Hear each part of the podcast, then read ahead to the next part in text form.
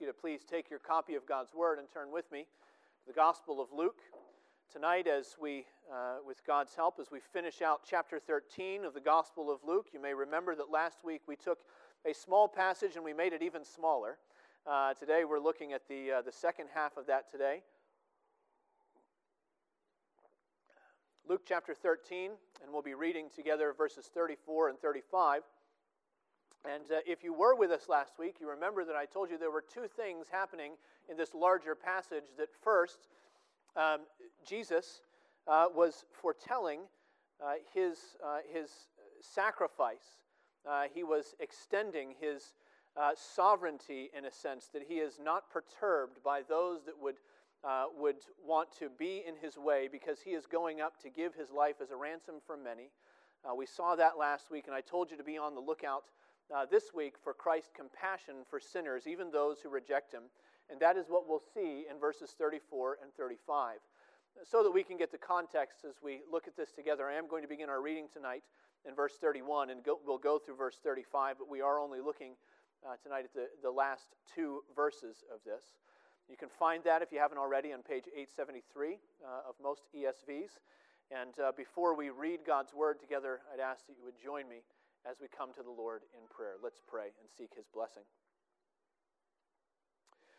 Gracious and righteous Lord, we thank you for your word which you have given, and we pray that you would make us those who hear it. We pray that you would be merciful to us and, and give us your grace to receive your word in truth, to know the day of our visitation, to see the one whom you have sent in the name of the Lord, to draw sinners to himself, to reconcile us to God. Help us, O Lord to rejoice in Jesus Christ, whom you have sent, and to believe on his name. We pray in, in his name. Amen. I'd ask you would stand together with me as we give attention to the reading of God's word. Hear now God's word as we find it, as we read it in Luke chapter 13, beginning in verse 31 and reading to verse 35.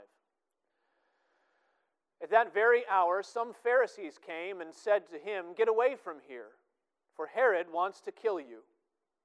And he said to them, Go and tell that fox, Behold, I cast out demons and perform cures today and tomorrow, and the third day I finish my course. Nevertheless, I must go on my way today and tomorrow and the day following.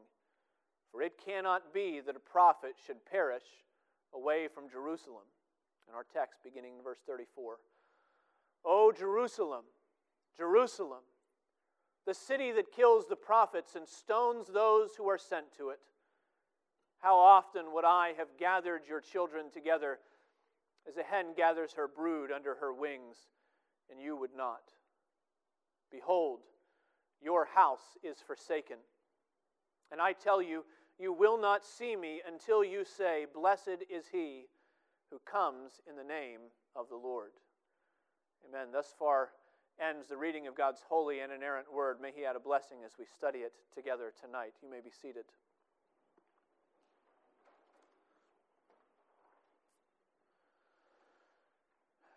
Well, in his, uh, his short book about sharing the gospel, Rico Tice tells the story about a beach day vac- vacation uh, with a friend of his that he was visiting in Australia. And it was just about the time that Rico was beginning to head to the shore and, and was going to take a swim when his friend pointed out all the signs on the beach warning potential swimmers to the danger of shark infested waters. And uh, Rico writes With the confidence of an Englishman abroad, I said, Don't be ridiculous. I'll be fine. And he said, Listen, mate, 200 Australians have died in shark attacks, and you've got to decide whether those signs are there to save you or to spoil your fun. Uh, you can't get very far in the Bible without running into warning signs. All over God's Word, He warns us against sins of the flesh and sins of the heart and sins of our youth and sins of our old age. He warns us against the danger of leaning uh, on our own understanding or thinking that we can handle temptations on our own strength. God in His Word warns us against the enticement of sinners and the snares of the devil and the coming storm of God's wrath upon the unrighteous. But perhaps more than anything else, God's Word warns us not to ignore the warnings in God's Word. And at some point, if you spend enough time in the Bible, to quote Rico Tice's Australian friend, you've got to decide whether those warnings are there to spoil your fun or to save you. And the same is true when it comes to interactions with Jesus. We see Jesus all over the Gospels, warning people not to neglect the salvation offered in his death and in his resurrection. But Jesus was a prophet. And it happened uh, the same way for Jesus that it happened to many other prophets, that Jesus spoke to people whose hearts were hard and whose ears were deaf and would not receive the message that he was teaching and telling them, the warnings that he was speaking. And today, countless multitudes hear the gospel with the same stiffened skepticism as those who heard him when he was walking the earth. They refuse to turn, they refuse to repent, they refuse to come to Jesus in order that they might have life. And to those who refuse to heed his gospel call, Jesus responds with the compassion of continued warning. Jesus continues speaking to those who reject his gospel call. And he doesn't do it to spoil their fun, but so that through his warning some might be saved. And to those who reject his call, Jesus continues speaking. He speaks out of compassion. And he speaks out of a care and a concern for sinners. And I think if we have come to trust in Jesus, his compassion is going to become our compassion. And his message and his warnings are going to become our message and our warnings to the world around us. And so it's important that we see here in this very short passage how the compassion of Christ is displayed in these verses. I think we see it in, in two important ways. First, we see that Jesus mourns over salvation rejected. Take a look again at verse 34. Oh, Jerusalem, Jerusalem, the city that kills the prophets and stones those who are sent to it, how often would I have gathered your children together as a hen gathers her brood under her wings, and you would not? One of the details we often miss in the biblical text, one of the details that Luke doesn't put in here, is what tone of voice Jesus might have used as he spoke these words. And depending on how you hear what Jesus is saying, you might hear a few different things. Maybe you hear a little bit of indignation in Jesus' voice. Maybe he's exasperated. Oh, the city that kills the prophets. Here we go again. Maybe that's what you hear in Jesus' words. Or maybe, maybe there is an element of, I told you so. I would have gathered your children. You would not. It can be hard to tell from the words what Jesus might have had in his heart. Remember, though, that Jesus is a man. He has the full range of, of human emotion. He is perfectly capable of, of being uh, grieved over sin or being angry at it. And the question for us, I think, is that as Jesus exposes this sin of rejecting his salvation, does he rage against it or does he weep over it? Does he fume or does he mourn? Now consider for a minute that, that Jesus is dealing with more than just a single unintentional transgression. You know, if you turn to the pages of the Old Testament, there's a distinction that's maintained between sins that are committed in ignorance and sins that are committed with a high hand. That is, almost with a fist, shaking against the heavens, against the God who has given his law. And Jesus here is dealing with high handed sin. He's dealing with a repeated pattern of rejecting God's message from the prophets. You could go throughout the Old Testament, you could find the witness. There was, there was Uriah who preached in the days of King Jehoiakim. We find his story in Jeremiah 26, where it tells us that the king fetched Uriah and struck him down with the sword and dumped his dead body into the burial place of the common people. There was Zechariah, the son of Jehoiada. He was a priest and a prophet of God. Same story for him. Second Chronicles 24 says they conspired against him, and by the command of the king, they stoned him with stones in the court of the house of the Lord. And there were others. Jeremiah himself, who more than once came within an inch of his life, was, was beaten and tortured and thrown into a pit. There was evil King Manasseh, of whom we read uh, that he shed very much innocent blood till he had filled Jerusalem from one end to the other. Jesus is dealing here with high handed sin. He's talking about outright rebellion. These are people who had received outrageous spiritual privilege, they were drowning in religious privilege. They were the people entrusted with the oracles of God. Of all the people on the face of the earth, God's prophet came to them.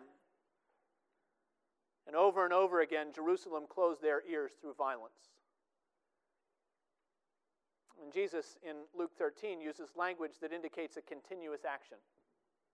As though this, this is a spirit of rebellion that's still alive and well in his own day a spirit that will meet him in his ministry when he gets to Jerusalem. In fact, a spirit that will continue in Jerusalem after Jesus has died and been raised and ascended to the right hand of the Father. Men like Stephen, men like James will lose their lives in Jerusalem because they dared to speak the truth of God. Jesus is dealing with high handed sin. He's dealing with a pattern of rebellion. He's dealing with what we might call a societal rejection of God. We know, of course, that sin is a heart problem. It's a personal issue. It's, it's, it's something that begins with the individual, but it also tends to gather in clusters. Sin often reproduces in particular people in predictable ways. So in Titus chapter 1, verse 12, Paul agrees with one of the, the pagan poets that Cretans are always liars, evil beasts, lazy gluttons. Those are societal sins, a cluster that had taken hold in, in their culture, a collective expression of depravity. And every culture, by the way, develops its own society where some sins are winked at. And so they become almost acceptable. What are the societal sins of our American culture. Do you ever think about them? Greed, perhaps, materialism, our unbounded search for, for personal enjoyment and comfort. What about self satisfied pride? Perhaps our societal sins have to do with our love for autonomy. Michael Horton suggests that the American religious spirit runs parallel to the American political spirit, and that both of those actually can be summed up in the slogan that was printed or stitched into the battle flag, a battle flag from the Revolutionary War. It was an 18th century flag from the 13 colonies, and on it were emblazoned the words, We serve no sovereign here. That is, both politically and morally, we don't like somebody who tries to tell us what we can and cannot do. We don't want anybody who tells us who we can marry. We don't want anybody to tell us what we should read. We don't want anybody to tell us how we ought to worship if we choose to worship at all. We want our movies without ratings. We want our sex without consequences. We want our internet without censorship. And anybody who tries to tell us otherwise, we, we suspect that maybe they're just trying to spoil our fun. Now, if Michael Horton is onto something, I think he is. If Michael Horton is onto something, and if that is at least an accurate summary of part of our societal rejection of God, then we are in almost the same boat as the people of Jerusalem. Drowning in religious privilege. And yet, when God spoke, they refused to listen. And when God's messengers showed up, they silenced them by any means necessary. And it happened to Uriah, it happened to Zechariah, it was about to happen to Jesus when he got to Jerusalem all over again. And so I say again the question for us is when Jesus responds to the sin of rejecting God's call to salvation, does he do it in a fit of anger or does he respond with tears of mourning?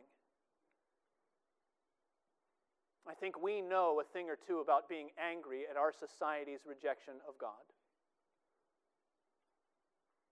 We know what it is to get angry when we see politicians in Massachusetts again attempting to legalize abortion through all nine week, all nine months of pregnancy, each trimester.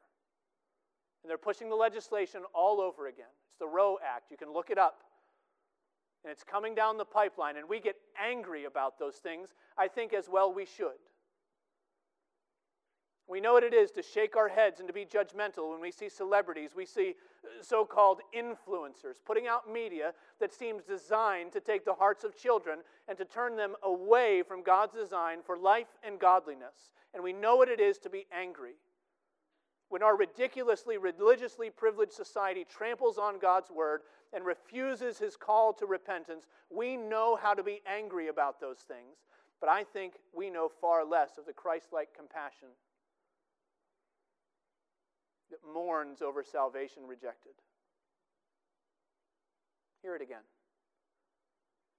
How often, how often would I have gathered your children together as a hen gathers her brood under her wings, and you were not willing?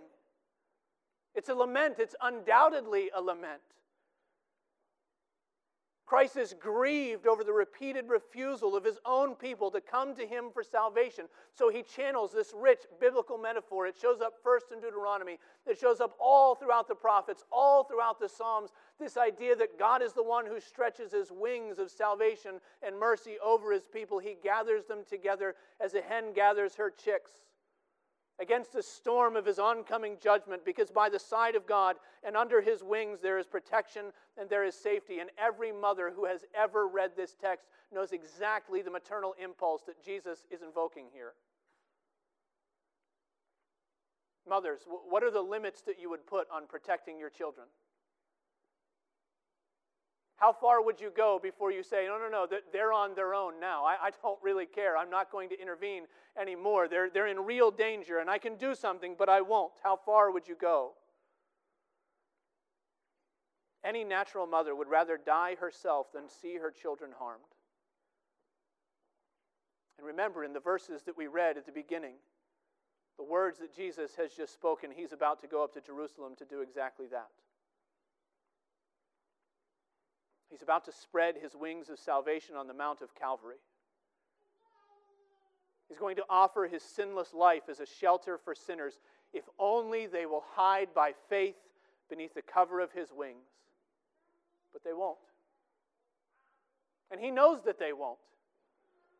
He's the sovereign Savior in the flesh, and there is some question here as we look at this and we're puzzled and, and we think about God's salvation and, and man's initiative and man's responsibility. And I think we can only come back to J.C. Ryle and say we ought not to be more systematic than the text that we're reading. But what we see for sure here, here is that Jesus knows how often, he knows how repeatedly the people of Israel have refused God's call to find shelter in him, and it breaks his human heart. It breaks his heart to watch sinners reject his mercy. Brothers and sisters, you live in a society that rejects the privilege of hearing the Word of God. You live surrounded by friends and by neighbors who want nothing more than to live their lives without God's kingship breathing down their necks. They don't want anybody to tell them what they can and cannot do. They stop their ears, they harden their hearts so that it's easier to reject the call to repentance and faith in Jesus Christ. And when you see that pattern of rejection in the world around you, does it make you angry? Does it make you cynical? Does it make you exasperated? Does it make you shake your head at those wicked people? Or does it break your heart like it broke your Savior's heart? That you mourn over their sin and over their rebellion. Christ's compassion should be our compassion. And his heart should be our heart. And our Savior mourned over salvation rejected. He also warned of judgment approaching. This is our second point. We see Jesus' compassion in the way that he, he warned of judgment approaching. That was also an element of his compassion. Uh, Jesus didn't buy into our post postmodern idea that if you love someone, the best thing you can do is to live, let them live their own truth. Whatever the bumper stickers, whatever the t shirts mean when they say that. I saw a little girl recently, her shirt said, Find your own sparkle. Okay. it's a cute thing for a little girl's shirt, but behind that, there is, there's an idea, isn't there? There's a philosophy. Live your own truth, find your own sparkle. Now, Jesus lived in the reality that there are lifestyles, there are sins, there are patterns of rejecting the will and the word of God that are dangerous and damning. And out of a genuine compassion for sinners, Jesus was unafraid to weep over sins and simultaneously to warn against them. Consider the warning that he gives in the beginning of verse 35 Behold, your house is forsaken. This is not an easy message that he's giving. And in saying these words, Jesus is essentially repeating that hard message of the other weeping prophet, Jeremiah. You may remember that Jeremiah prophesied to Judah, to the southern kingdom, in the days right on the precipice leading up to the, the fall to Babylon and the Babylonian exile. He spoke to people that in their time, in their day and age, religiously, they were privileged, but they had become complacent. They were trusting not in the God of covenant and promises, but, but in the outward signs, in the rituals, in the edifices of their religion. The temple, especially, was what they were trusting in because the temple was, for them, God's rubber stamp of approval on all that they were doing. So long as the temple was standing, nothing bad could happen to Israel. That's the place that God had put his name forever. Isn't that what he had said?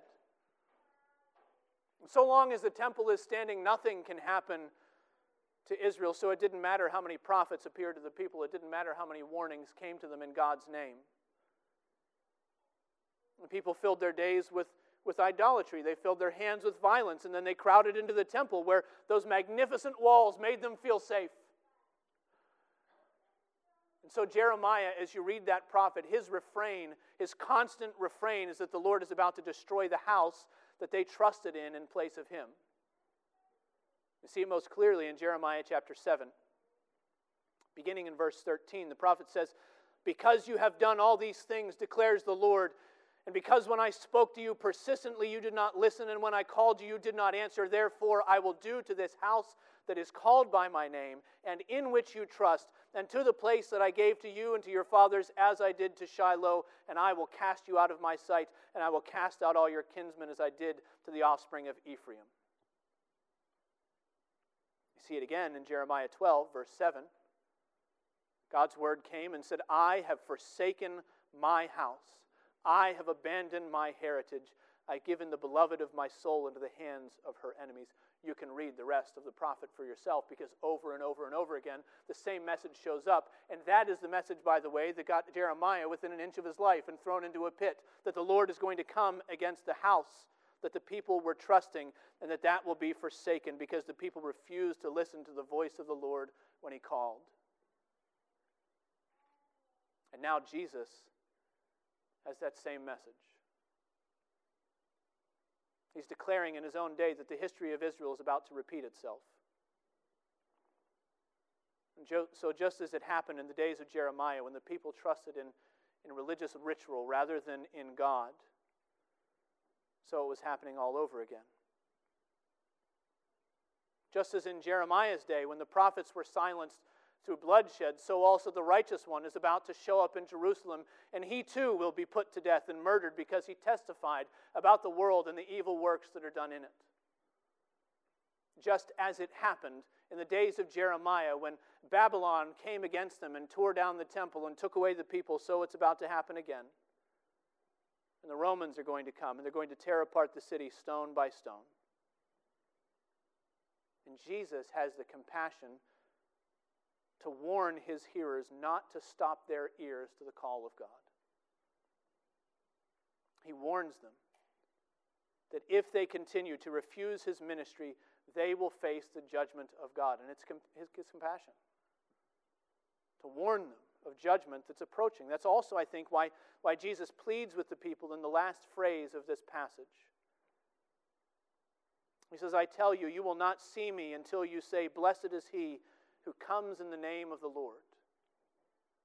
Again, we have the problem of not having Jesus' tone of voice. And so, what do you hear here? Is, is Jesus cynical? Is he frustrated? Is he washing his hands of, of the whole endeavor, the whole city? Or is he urging them, calling them to walk in the only path that's going to avoid the judgment that's coming upon them for their sin? You know, some scholars look at, uh, at this passage. Jesus says, uh, You won't see me until you say, Blessed is he who comes in the name of the Lord. Some, some scholars look at this passage and they say, well, this is, this is a pretty clear uh, prophecy. Jesus is simply saying this is what it's going to be like when he comes into Jerusalem on what we call Palm Sunday, the triumphal entry. And we know how it happened. He came up, and there were crowds, and there were loud hosannas, and there were palm branches, and they said, uh, Blessed is he who comes in the name of the Lord. They're singing Psalm 118, and, and here comes Jesus, the King of Israel. But there are at least two problems with that interpretation that it's simply about Palm Sunday. The first problem with that interpretation is that, at least according to Matthew's timeline, when Jesus said these words, Palm Sunday had already happened. It's possible uh, that, uh, that Jesus might have said this in, in multiple places, but these words, this whole passage actually, this is one of the reasons we separated these two verses, they show up in a different context. They show up in Matthew chapter 23, two chapters and one day after the triumphal entry. The same passage. Jesus sometimes said the same words in different contexts. But Luke also sometimes takes Jesus' teachings and he gathers them together according to theme and not necessarily according to chronology. So maybe that's a problem. You see, maybe Jesus' prophecy is about something much bigger, actually, than Palm Sunday. Maybe it's about a day when he will return and every eye will see him, even those who pierced him, and they will know, whether they want to or not, that he's the one who comes in the name of the Lord. So that's, that's the first problem with that interpretation. The second problem is that even on Palm Sunday, the people of Jerusalem still didn't see Jesus. Not really. Turn with me to Luke chapter 19. Flip over a few pages. This is, this is Luke's account of that triumphal entry, that day when they said these words, when, when Jesus came in. And Luke tells us in Luke chapter 19, down in verse 37, he tells us explicitly that as Jesus approached the city, it was the whole multitude of his disciples who began to rejoice and praise God with a loud voice for all the mighty works that they had seen. It was his disciples. It was the disciples who shouted in verse 38 Blessed is the King who comes in the name of the Lord. It was the disciples who saw him as he is, not the people of Jerusalem. Certainly not the Pharisees. And for Matthew, he adds in the priests and the scribes as well. Certainly not those in ruling positions and high power in Jerusalem, because they didn't welcome him. In fact, they told Jesus, You ought to rebuke and silence your disciples. They didn't see him, did they? They would not receive Jesus as one sent by God for their good, and so they never really saw him. Keep reading in Luke chapter 19, verse 41. And when he drew near and saw the city, he wept over it saying, Would that you, even you, had known on this day the things that make for peace, but now they are hidden from your eyes. They didn't see him, they never saw him. And they're not going to see him until they see him with eyes of faith, until they look at him and say, Blessed is he who comes in the name of the Lord. This is the one who spreads the wings of salvation over us. This is the one with whom we are safe through whom we can be reconciled. They'll never see him until they come in faith. I keep reading. Here comes Jeremiah all over again, isn't it? Verse 43 For the days will come upon you when your enemies will set up a barricade around you and surround you and hem you in on every side and tear you down to the ground, you and your children within you, and they will not leave one stone upon another on you, in you, because you did not know the time of your visitation. There are a lot of moving parts in, in what we've just seen. And we've we spent some time in Jeremiah. We spent some time in a different passage. And for a, for a small passage that's only two verses, we probably spent more time out of Luke 13 than we spent in it. But, but let me try and summarize what I think is happening here between these two chapters that we've just looked at. Between the end of chapter 13 and the end of chapter 19, there's a tension here. There's a tension between Jerusalem that kills the prophets and Jerusalem that uh, that does not know the day of her visitation. And between those two passages, in the tension between them, Jesus is giving a warning. He continues speaking to this hard hearted people who are so comfortable with their autonomy, with their religious privilege, that they refuse to hear the voice of God, even when He speaks a word of peace to their souls. And to those who continue to reject the call of the gospel, Jesus keeps on speaking. He has the compassion to mourn over their sinful rejection. He also has the compassion to warn them of the consequences of their sin. And so, what we see, even if, if Luke doesn't give us the tone of voice in Luke 13, what we see is Jesus pleading and urging and calling and warning them to receive him in the name of the Lord, to take their shelter by faith under his wings of salvation. You know, the reality is that God's judgment upon the city of Jerusalem that came in AD 70, God's judgment for rejecting the Savior is merely a precursor. Because all the temporal judgments, all those things that happen in time, well, they're just a reminder that there is an eternal judgment to be rendered on the day when Christ returns. And that means that maybe today this gospel warning is meant for you. Because maybe you've been listening but not really hearing, and maybe you've been seeing but not really perceiving, and Jesus is urging you, calling you all over again to come to Him and find life. But this message is also for the church of God. It's for those of us who are tempted to give in to cynicism when we look at the world around us. It's for those of us who are tempted to, to exchange Christ like compassion for the world's method of kindness where we simply say nice things to nice people and we share nice thoughts and we never actually get to caring about anybody enough to warn them about the coming judgment for sin. Well, brothers and sisters, that's not how Jesus responded to sinners. Christ had compassion enough to mourn over rejected salvation and to warn over approaching judgment to those who even rejected the call of the gospel, Jesus kept speaking. The challenge for the church is that we would do the same.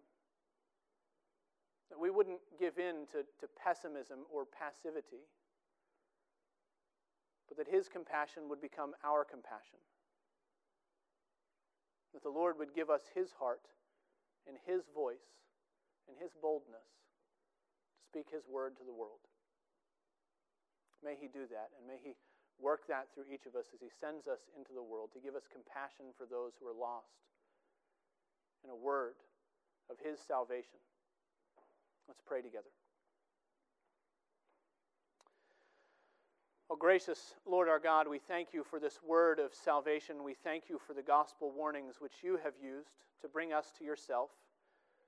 And we pray that you would still make them effective in drawing and calling sinners out of the kingdom of darkness and into the kingdom of your beloved Son.